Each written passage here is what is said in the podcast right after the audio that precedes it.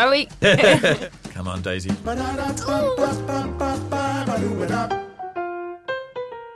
Hello and welcome to B&T's Fast 30 podcast. Although we might have it a little bit longer this week because we've got a pretty interesting guest coming along. I'm Daisy Doctor and I'll be the ringmaster of today's proceedings, joined by editor-in-chief of B&T, David Hovenden. How are you, Dave? I'm loving this theme music, I have to admit, Daisy. I really do love it. So, And I'm well, also you. joined by the lovely online and print editor, John Bastic. Sorry, I'm just a bit out of breath with char charring with David to that music. And uh, hello, listeners. Hello, listeners. So, on the cards today, we're going to be joined by Accenture Interactive Australian MD Michael Buckley. Well, we definitely don't arbitrage data. That's coming up later, but first, we'll be talking the biggest news stories of the week. Well, I would understand that for that senior salary, you would behave in a manner befitting the salary. And then we'll be moving into the hottest campaigns from the last fortnight. I bet it scoops the pool, mate. I bet it wins a heap of stuff and it'll be like wildly effective for them. That's my prediction. Let's talk about the biggest news in media from the last week, guys. Last fortnight, rather. Are you guys ready? Always ready, Daisy? What were the big news stories? The biggest of the week, I would say, especially for B&T, was Em Rusciano, the saga that's unraveling there at SCA. What do you guys think about this? Well, it's funny you mentioned that because I was talking to um, someone quite senior at ARN, and they were obviously delighted with uh, all the uh, drama unfolding over at Southern Cross. Uh, but as they said, uh, all the sort of uh, the tantrums and histrionics is really only acceptable when you've got the audience to match it. So, uh, yeah. Yeah, having, yeah. But having said that, you know, the pressure is on. It's such a hot seat, you know, poison chalice in radio. Has ever since Kyle and Jackie O left all those many years ago. So the pressure is on Miss Rusciano. Uh, you know, you chuck in that sort of pressure to get the readers, the viewers, listeners up. Uh, coupled with you know management, different personalities, it's probably not unsurprising that that it's as fractious and difficile as it is. To be to be fair to her though, she has always been a solo performer. So to suddenly to be part of a trio, I feel like that's a cop out excuse saying I'm not a team player. Uh, Can I also say, I understand I read, and I may not be right in saying that she's paid $1.2 million a year. So when, you know, you understand what's required of you, you have to behave in a, well, I would understand that if that's sort of senior salary, you would behave in a manner befitting the salary. I, I- you know, sort of tantrums, not getting on with everyone and going public with it all and hasn't been handled particularly professionally. Yes. And uh, no doubt there's some Well, you know, yeah, the podcast with uh, Will Anderson, you know, and the potty mouth that came out of that. and- Oh, yes, not particularly dropping great look. C bombs and constantly referring to it as my show, apparently, rather than. they just they just can't. I just don't think they get the talent right. Ever since you know back going back with Sam Frost and and Rove and Is it just a question of is no one able to unseat the king, Carl himself? Oh, God, don't call it the king. the bigger question, and you ask this of ARN and, and, and Kiss and all these networks, do 18 to 30s listen to that sort of radio? Is that, you know, are they entertained by that medium? What I gather, and I, I'm not sure if this is true and there's ever fact based, you don't start listening to radio till you're 35. You look at all the people that are on radio and successful, particularly in that talk, chat, comedy plus section, your, your Dave Hugheses and your Kyles and your Jackie O's and your, all those others, you know, they're all in their mid 40, late late 40s. I'm not sure there's sort of disconnect between 2Day FM, which is a real youth network, and having said that, Fitzy and Whipper at Nova, who are probably hmm. similar, married fathers and etc., they seem to have known it. So the answer is an elusive one. Speaking of 18 to 30, in particular, John, make of uh, the whitewashing accusations against nine for Love Island's contestants. I knew issue. you'd throw me that very hot, hot potato, so I have to be very, very careful because it is an all white cast, and I certainly am an advocate of diversity on our television sets.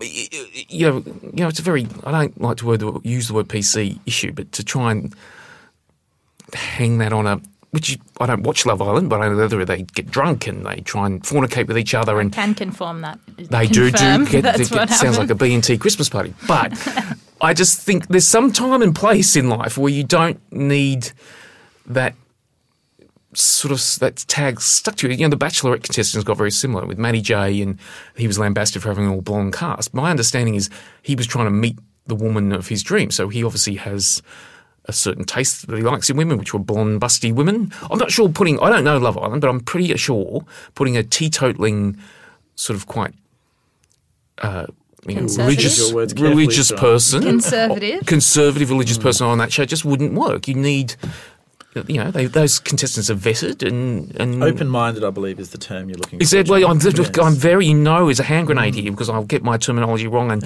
and listeners will lambast me. So maybe we need to move to the next question before I really stuff up. Not a problem.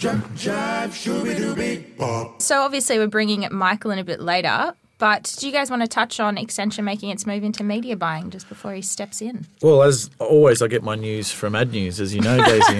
Arvind wrote a particularly lovely piece on that, uh, where the media, the media agency folk couldn't line up fast enough to say what a bad idea it was, and that just makes me think they're probably onto something that's a pretty good idea. Again, they've they've crun- you know they're number crunchers. They've crunched the numbers. They know there's money in this. Uh, you know, they've of course they've got the creative side with the monkeys now.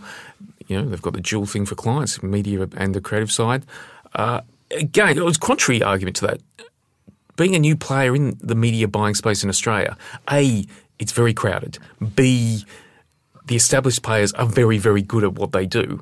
So to come as a newbie is is going to be difficult. And C, you hear whether it's true or not from existing media players. Yeah, the margins are pretty slim at the moment. Yeah, it's very competitive. The margins are very slim. So you know, it'd be interesting to see if it a gets off the ground and how well they go.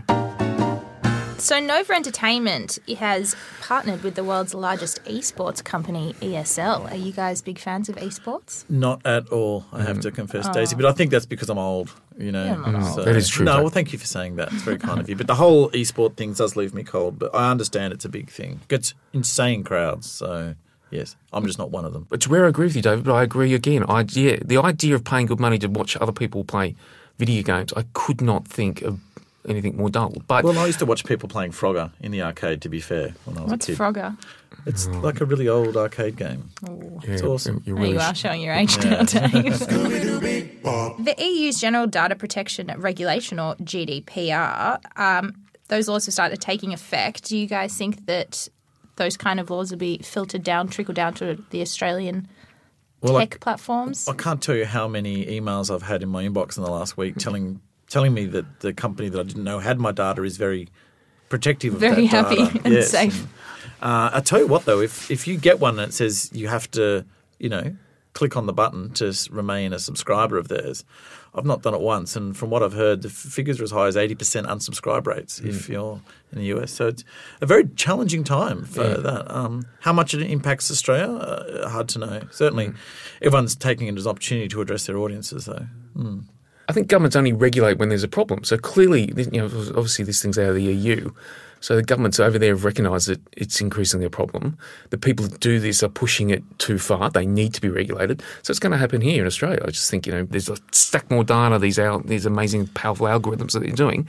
Yeah, I think it's probably coming our way too. Yeah, it's um. Look, the the from what I understand, the the legislation uh, of the GDPR is completely unworkable, though, and like it has um. It has an interpretation of a set of rules, which is just a lawyer's picnic. So Yeah. uh, it's going to be No one understands it, do they? no, it's going to be tested very severely Yeah. for sure. So yes, if you good time to be in uh, in law and privacy law. Moving back to sports, hopefully you guys might have heard of this this type of sport. So Cricket Australia is making steps to repair its commercial reputation by signing Alinta Energy as a major sponsor for the national men's team. Is this a move in the right direction? Look, I think we're all uh, feeling a little bit silly about how upset we got over the whole ball tampering issue. Now, Everyone Probably was obsessed with it. completely obsessed with it. I was one of the Go, we're into the national psyche. We just don't. You don't do that. Yeah. We don't. Aussies don't do that. And I think it, it's it was bigger than a sports. It was bigger than a We're all sports story. It was the it- it- prospects of having no Smith and Warner opening the batting for Oh, us. cricket's dead in this country for the next 20 years, yeah. sadly. Um, I thought it was an odd deal. Any more odd than a Magellan though? Magellan. That was odd. I No think one that's really still knew what Magellan did. Still. no, I still, Still- don't. So that's right. That was an odd one as well. Um, I guess you've also got to look at from a media perspective. You've had the uh, Seven and uh, Foxtel JV buying the cricket uh, for was it? One, I've forgotten the number. Was it one point two or two point two billion dollars? I've forgotten. I think It's it a was very one big number, John. It was a very big number that I can't remember. Can confirm. So let's be honest. Having just signed those checks off, those two media players be shitting themselves about, you know, their investment, you know, the stars of the game not playing, ratings. So I think there's probably bigger issues afoot for cricket generally in this country. Certainly over the next 12, 18 months. To, No, I disagree. I just Oh, right. our affection for the game, John, knows no bounds. so- I, I wait by my phone to be recalled to the batting lineup, and Yes. but, you know it's it's hmm. like most Australian men. I, I probably think I could still opening bowling, so phone's not ringing hot, sadly. Oh, I'm sorry to hear that, John. So, moving back into industry relevant stories, Thank God, you, thank God you're asking industry relevant questions. Sis.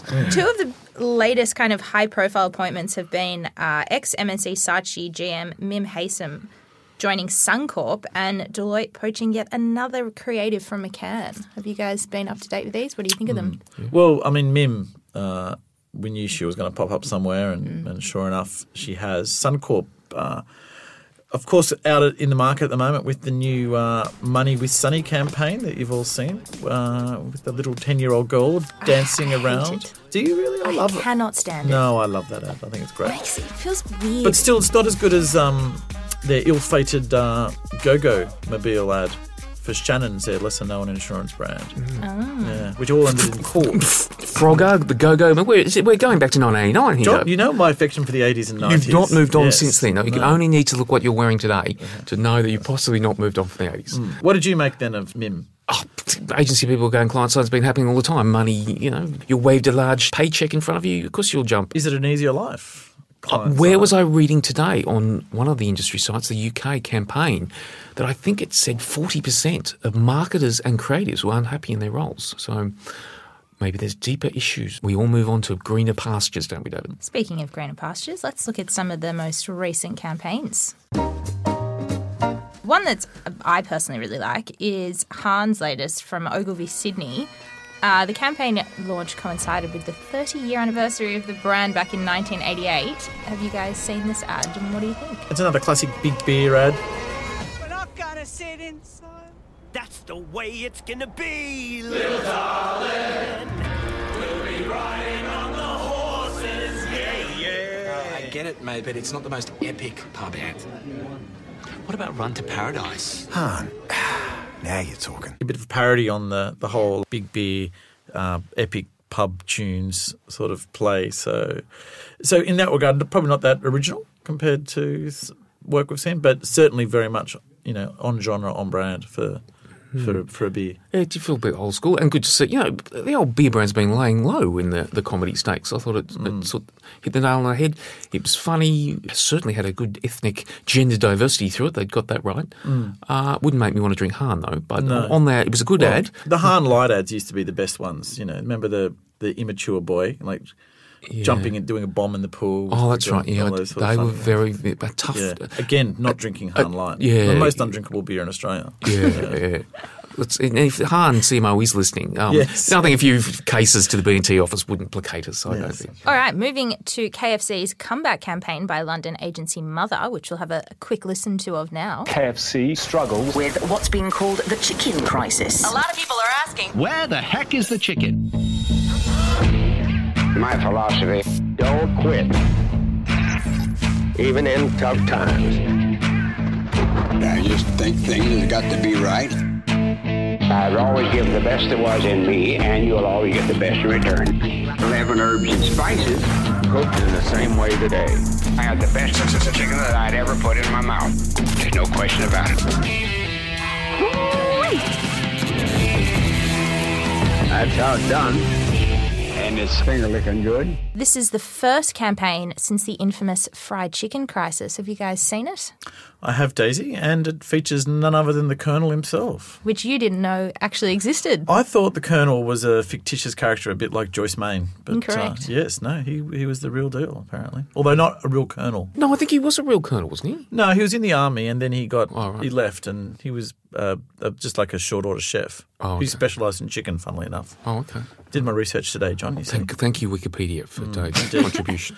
Have you seen it, John? Although it's it's interesting ad that sort of we've been been covering that for a long time now, and uh, the fallout. You know, people ringing police to to complain that their local KFC had no chicken. Um, to KFC's credit over there, which is obviously the Yum brands, yeah, they went on really on the front foot this and and and took the piss out of themselves, which I think was a good way of going. Interestingly, I think their marketing recently has been not to have the Colonel. Uh, he- He's been it's like Ronald McDonald, and all these characters have been pushed into the background, and even the KFC brand has been. So it's an interesting segue back if they're resurrecting old 1980s footage of the Colonel. So Are we going to see the Hamburglar, John? Does that what that where means? is the mystery hamburger? Yes, where is and Mayor, Grimace. where, where is Mayor Hamburger is McCheese? McDonald's. Yeah. Where is Mayor McCheese? The next ad campaign we'll talk about is Diesel's Quite Strange, the capsule campaign by Publicis Italy. We'll just have a quick listen to it now. Another day, another meeting.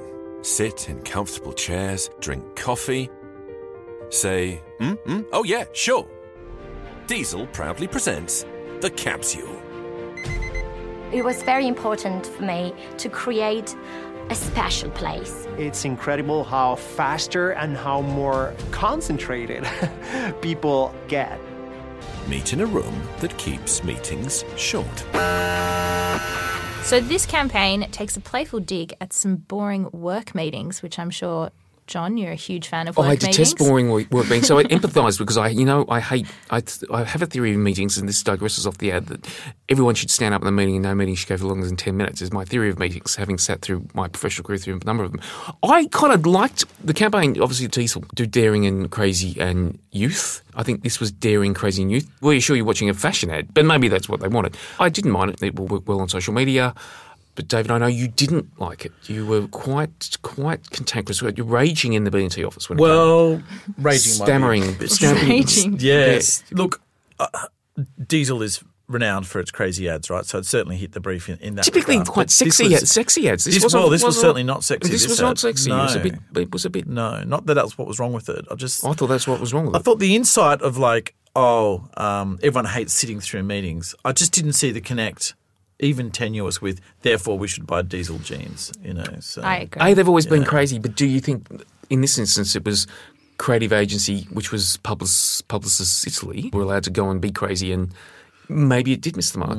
They've probably been wanting to build that lab or whatever, the capsule, for a long time. Mm. And the first brand that agreed, they did it. Next up, we're going to talk about the Canberra in a Can promo by The Works. Have a picnic with friends on a go boat in Lake Burley Griffin.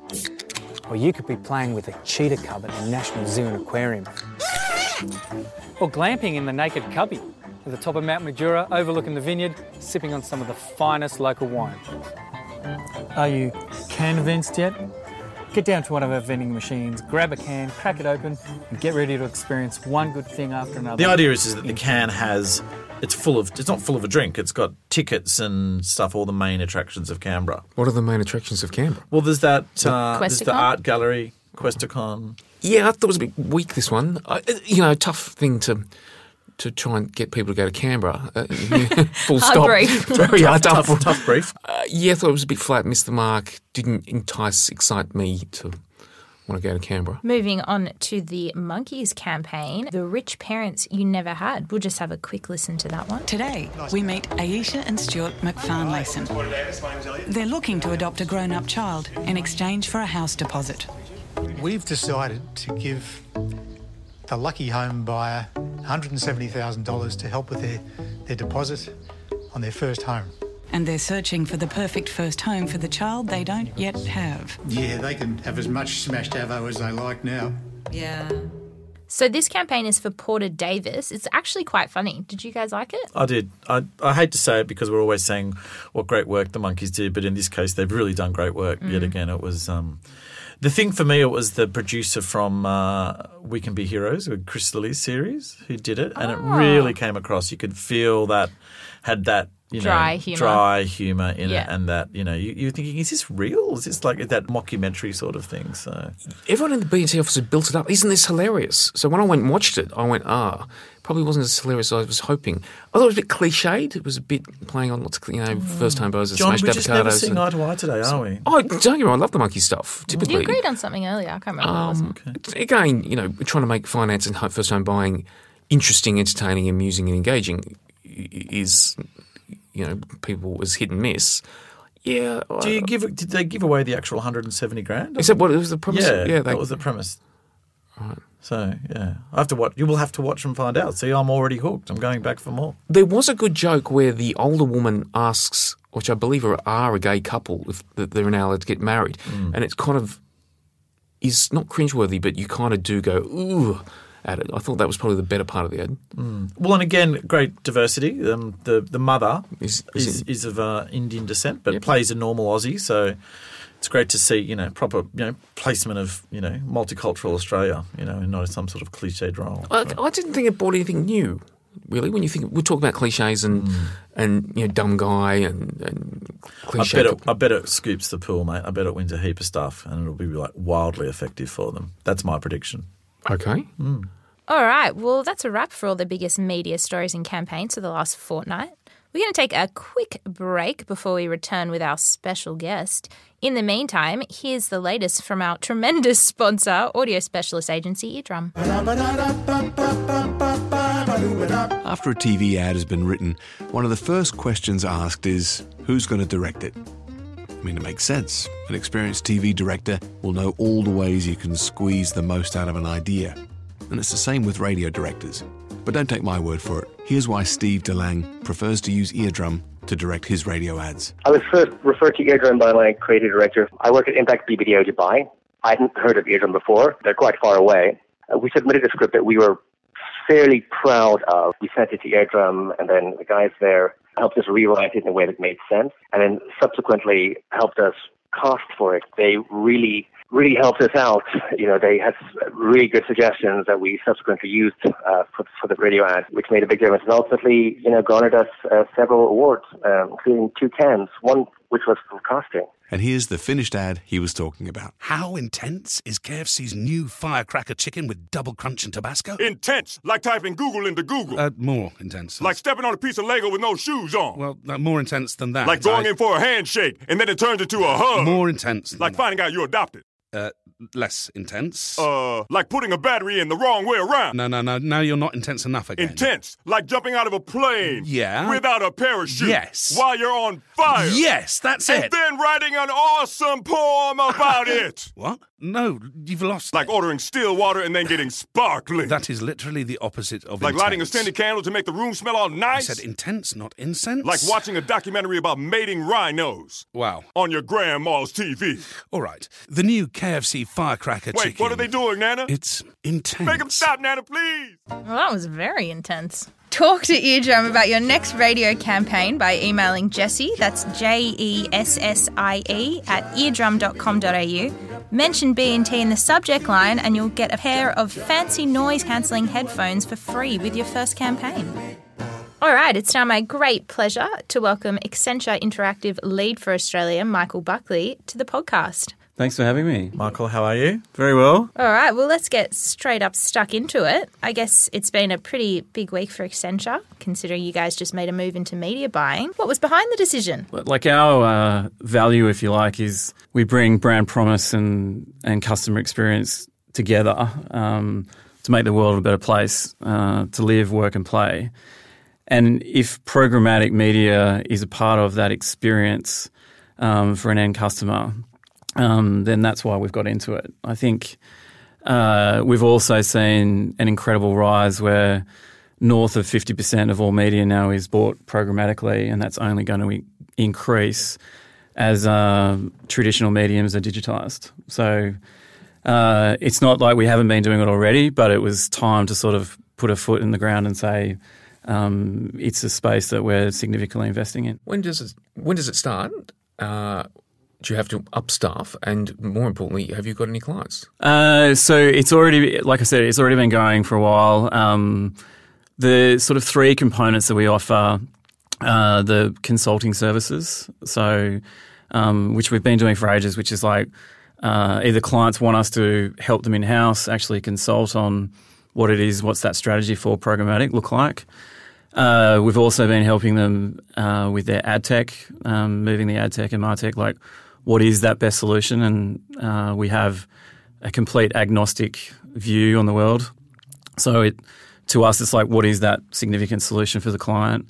And then the third and probably most significant um, on the day uh, last Wednesday was saying that we're actually going to be buying the media for the clients as well. The media agencies have been quite quick to line up and say, "Oh, we think this is a terrible idea, and you won't be able to pull it off," which makes me think you're onto something. So. um, what do you say though in response to you know, well, Peter Horgan, head of MFA, came out and was among the people naysaying. Uh, I mean, I, I, to be honest, like we're just. I think clients like you know the transparency issue is an issue. Um, clients are really desperate to think about how they can own their data. Um, the you know the CMO has also been thinking about well the CMO's say remit has grown from just owning the brand, and now it's sort of like grown into I also need to own my technology, and so it's this you know like it, it's it's not unique, but it's you need to have creative technology and the strategy all together. And the CMO now owning that is also like saying if programmatic has to have a technology and a strategy and a buying service together, how do I truly understand this and, and how do I understand moving my data in house? And so a lot of those questions we can answer, and it was just time to um, hit the demand that clients have been asking of us. Mm, okay. And what's your rebuttal to to criticism that it's a conflict of interest and it's a crowded crowded space you guys are moving into? You're marking your own homework, so the expression I've heard. Yeah. Uh, like, I mean, the auditing part of our business is in a completely separate part of uh, Accenture. Um, like, you know, we would never have a conflict like that with any single client. Um, so Accenture Interactive is absolutely just focused on delivering a better experience. And now that programmatic, I mean, you guys have seen it as much as I have, it's grown so significantly and it's become such a part of the experience that people have that we've gone, this needs to be a part of it, right? So when I talk about unifying brand promise and customer experience, the reason that we bought the monkeys, right, is because we needed the brand promise, right? Mm-hmm. So who's there to create the idea, the creative, um, entice that customer to come into that resale store. And then our traditional heritage has always been about the experience, right? So, um, you know, we've been very good at delivering Adobe solutions or Hybris solutions mm-hmm. or Salesforce solutions, and it's just this combination of the brand promise and the experience. And what sits in the middle of that is marketing services. Mm. And so it's the marketing services that now is almost like the glue between the promise and the experience. Mm. And so it's, um, you know, it's been a really exciting time to sort of create uh, what we think is a differentiated model that clients are after. Yeah, well, I was actually going to ask that. What what are clients looking for these days? What are you guys finding is the most common kind of quest or? A lot of like customers are so fickle; they're willing to change brand if the experience is not there. And the the number one thing that we are tasked with is how do I improve that experience? Like it's as, it's as simple as that. And what clients are sort of going is if you can help bridge the promise like of that brand and actually go and actually link the technology to that promise. It's like there's not many brands out there that truly sort of can match the promise to the experience, right? And there's always an issue whether it's you know implementing broadband for instance, like it's a great sales process, it's a great product, and the day that you have to take off work to implement broadband is actually a nightmare. Mm. And so suddenly you're let down by that experience. And so we're tasked with actually thinking about the whole ecosystem. It's like not just the brand, it's not just the end delivery of the product, say through programmatic, but it's also actually fixing the product itself. How many creative agencies have you acquired globally now? It's like 15 or something ridiculous like that. Yeah, I don't know the exact number, yeah. but um, you know, you can either you either have a choice, right? You grow organically or you grow inorganically, mm. right? And for us, the client demand said that um, it, we couldn't grow it organically. I think what we have done is in Australia, we've done a combination of both, right? We've inorganically acquired the monkeys to meet that sort of brand promise, to meet mm. the customer experience, like I've talked about. But we've also organically grown the monkeys, like in Melbourne. So hiring some significant uh, creative talent down in Melbourne, and then growing the business organically down then mm. down in Melbourne around them. So the monkeys in Melbourne are certainly set up in Cremorne and um, having a great time any marriage in their first 12 months, and I should know of my first 12 months of my own marriage, goes through yeah. some un- unexpected things that maybe you didn't see coming, some teething problems. What, yeah. what, what probably, you know, maybe even client side that, that you probably didn't foresee that uh, has been uh, a bit uh, more prickly than you'd imagined? No, the client side's been good because there was quite significant synergies between uh, existing Accenture clients and the Monkeys clients, so that's been great. Probably the you know, the one teething problem um, has been a, a back end system of how production runs on the monkeys and in creative agencies versus how we've done dealt with production previously. As in, you're quick and they're a bit slow. well, it's really my words, not yours. no, I mean it's just literally, um, you know, the way that you deal with production does not agree with the way that our back end production uh, uh, systems have worked, and so that's just one teething problem that's been weird that we never saw coming. Who's the biggest techno uh, nerd in the monkeys out of the three originals? Out of the three originals, uh, I'd say Justin is definitely. Uh, but there's they've they've hired a um, or a guy that actually I used to work with previously. Jay Morgan would definitely now be the uh, the chief nerd. The chief nerd. Yeah, right. it's a new, yeah. new term in yeah. agencies, chief nerd. Yeah. So you talked before about buying the, buying the Monkeys. Sorry, was a kind of inorganic way of growing the business. Yeah. So would it have been possible to save yourself sixty odd million and just start your own agency within Accenture? Um, I mean, I, I, think about this, um, and I've been involved in M and A a long time. the The thing for us was what is the demand of these services, and can we organically um, build these service, we'll build these skill sets ourselves. Um, and we've we've been doing both in different skill sets for a long time. But when it comes to um, brand communications and brand strategy, and and and building that culture into a, a similar culture like ours, to be able to acquire um, the staff like the Monkeys and the awards that they've won and everything that came with that was it was a no brainer. Can I? Can I that's, not to, that's, that's, not to say the best Monkeys staff that you have recruited oh, up and bought for sixty million dollars will stay though. There's a concern there that I don't know what their non competes and their agreements and all etc. Yeah. Not just talking about the three founders. Yeah, there's nothing to say that. Uh, you know, you bought and then I've still got to bugger off. But you've done the opposite actually because you've you've recruited Ant Keogh from uh, yeah. Clems down in Melbourne, who's one yeah. of the most respected. You know, so I would and, argue and John I think um, did good point, David. I didn't see that one. yeah, we didn't I, talk about that one in rehearsal, did we? I made, you, made you look a fool. Why don't I shut up, John? please. But also, I mean, you guys can see how many, um, you know, the talent that's leaving the traditional you know yeah. businesses and mm. coming towards consultancies. Mm. Um, and I think you know your example of Ant Keogh is a great one. Um, and it's you know I, I, think what everyone is excited from the Monkeys Fjord and the rest of Interactive, as well as Accenture, is just this fact that there's this differentiated model, and our focus being about bridging that gap between the brand promise and customer experience is like it's a real problem and a great simplified way that clients are sort of going that's exactly what I want to do. Mm. Right? I want to create this promise, but I want to deliver the experience against that. And the fact that we can do this as a collective team um, is, you know, is a differentiated model for us. In two sentences, let's can you tell us a brand that you've used those sort of three synergies to, to great success?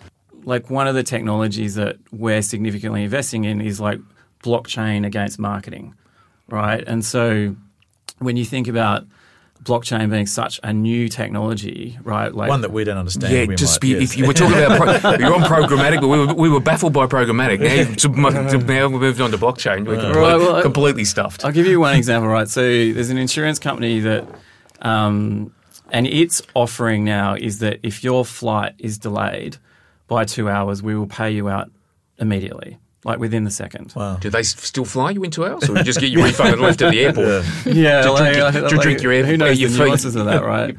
to drink at the bar. But you got to think about the back end of the data, right? Like, how does it actually know within a second that your flight was delayed by two hours in order for it to agree to pay you, mm. right? And the and the blockchain technology and the way that it has a distributed ledger is exactly the reason that it is able to do that.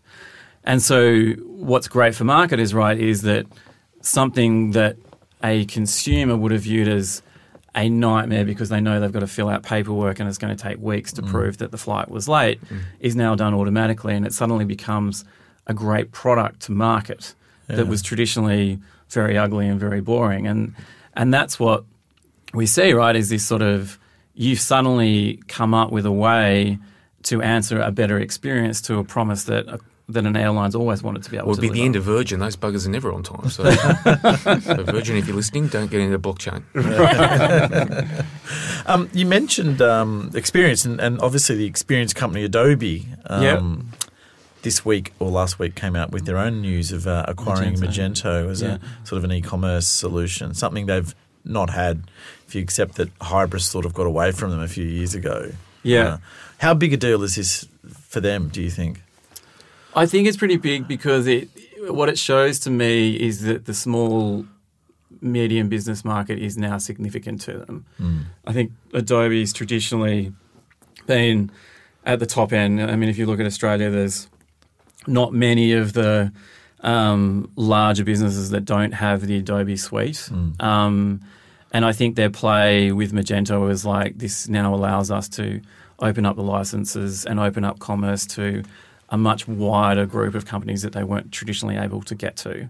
Um, Magento also obviously being a commerce product, it was a, a significant play against the likes of Elastic Path and Hybris, and for all of us, it was an in, you know it is in, a very interesting play of the one that they ended up choosing. Yeah, yeah.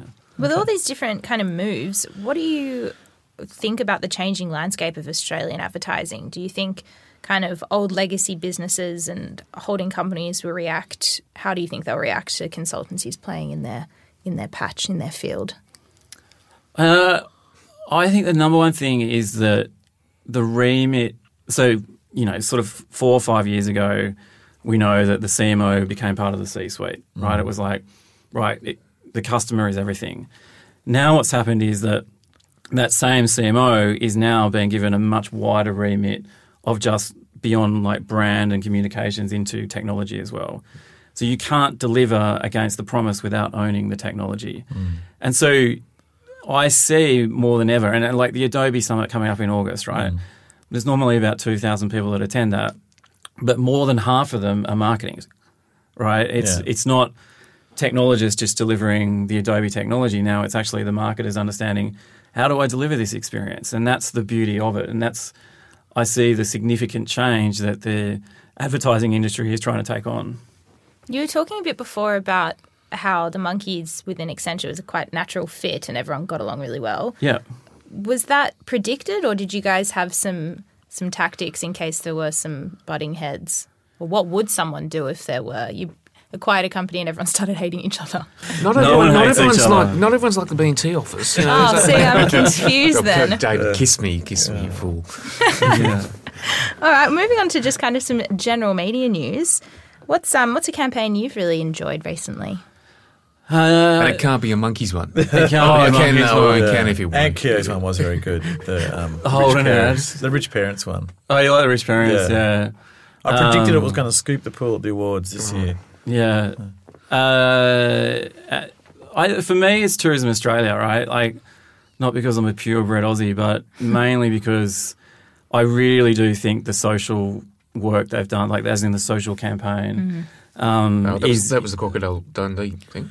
Uh, well, not just the TVC, but just the whole digital way that they've managed to get an incredible amount of overseas, Mm. you know, travellers to come to Australia. And Adobe showcased it in Las Vegas at this um, summit this did year. they? Right? Yeah. I mean, it is an amazing case study. Um, so yeah, they use Livefyre, which is an Adobe product, but more than that, it's just an incredible, like how they've managed to get Australians and the world to give them their content for free, and then they distributed these amazing images, and and it's also clearly linked to great sales. It's a, it's just an amazing campaign, um, and it does inspire you to want to travel. So you know, I'm one of those people. You know they're going to make the movie of it now. I don't know if it's confirmed, but it was rumored that really? the, the They were movie that they crowds- were they were turning. Yeah, yeah, they're it, like yeah. actually going to make it now.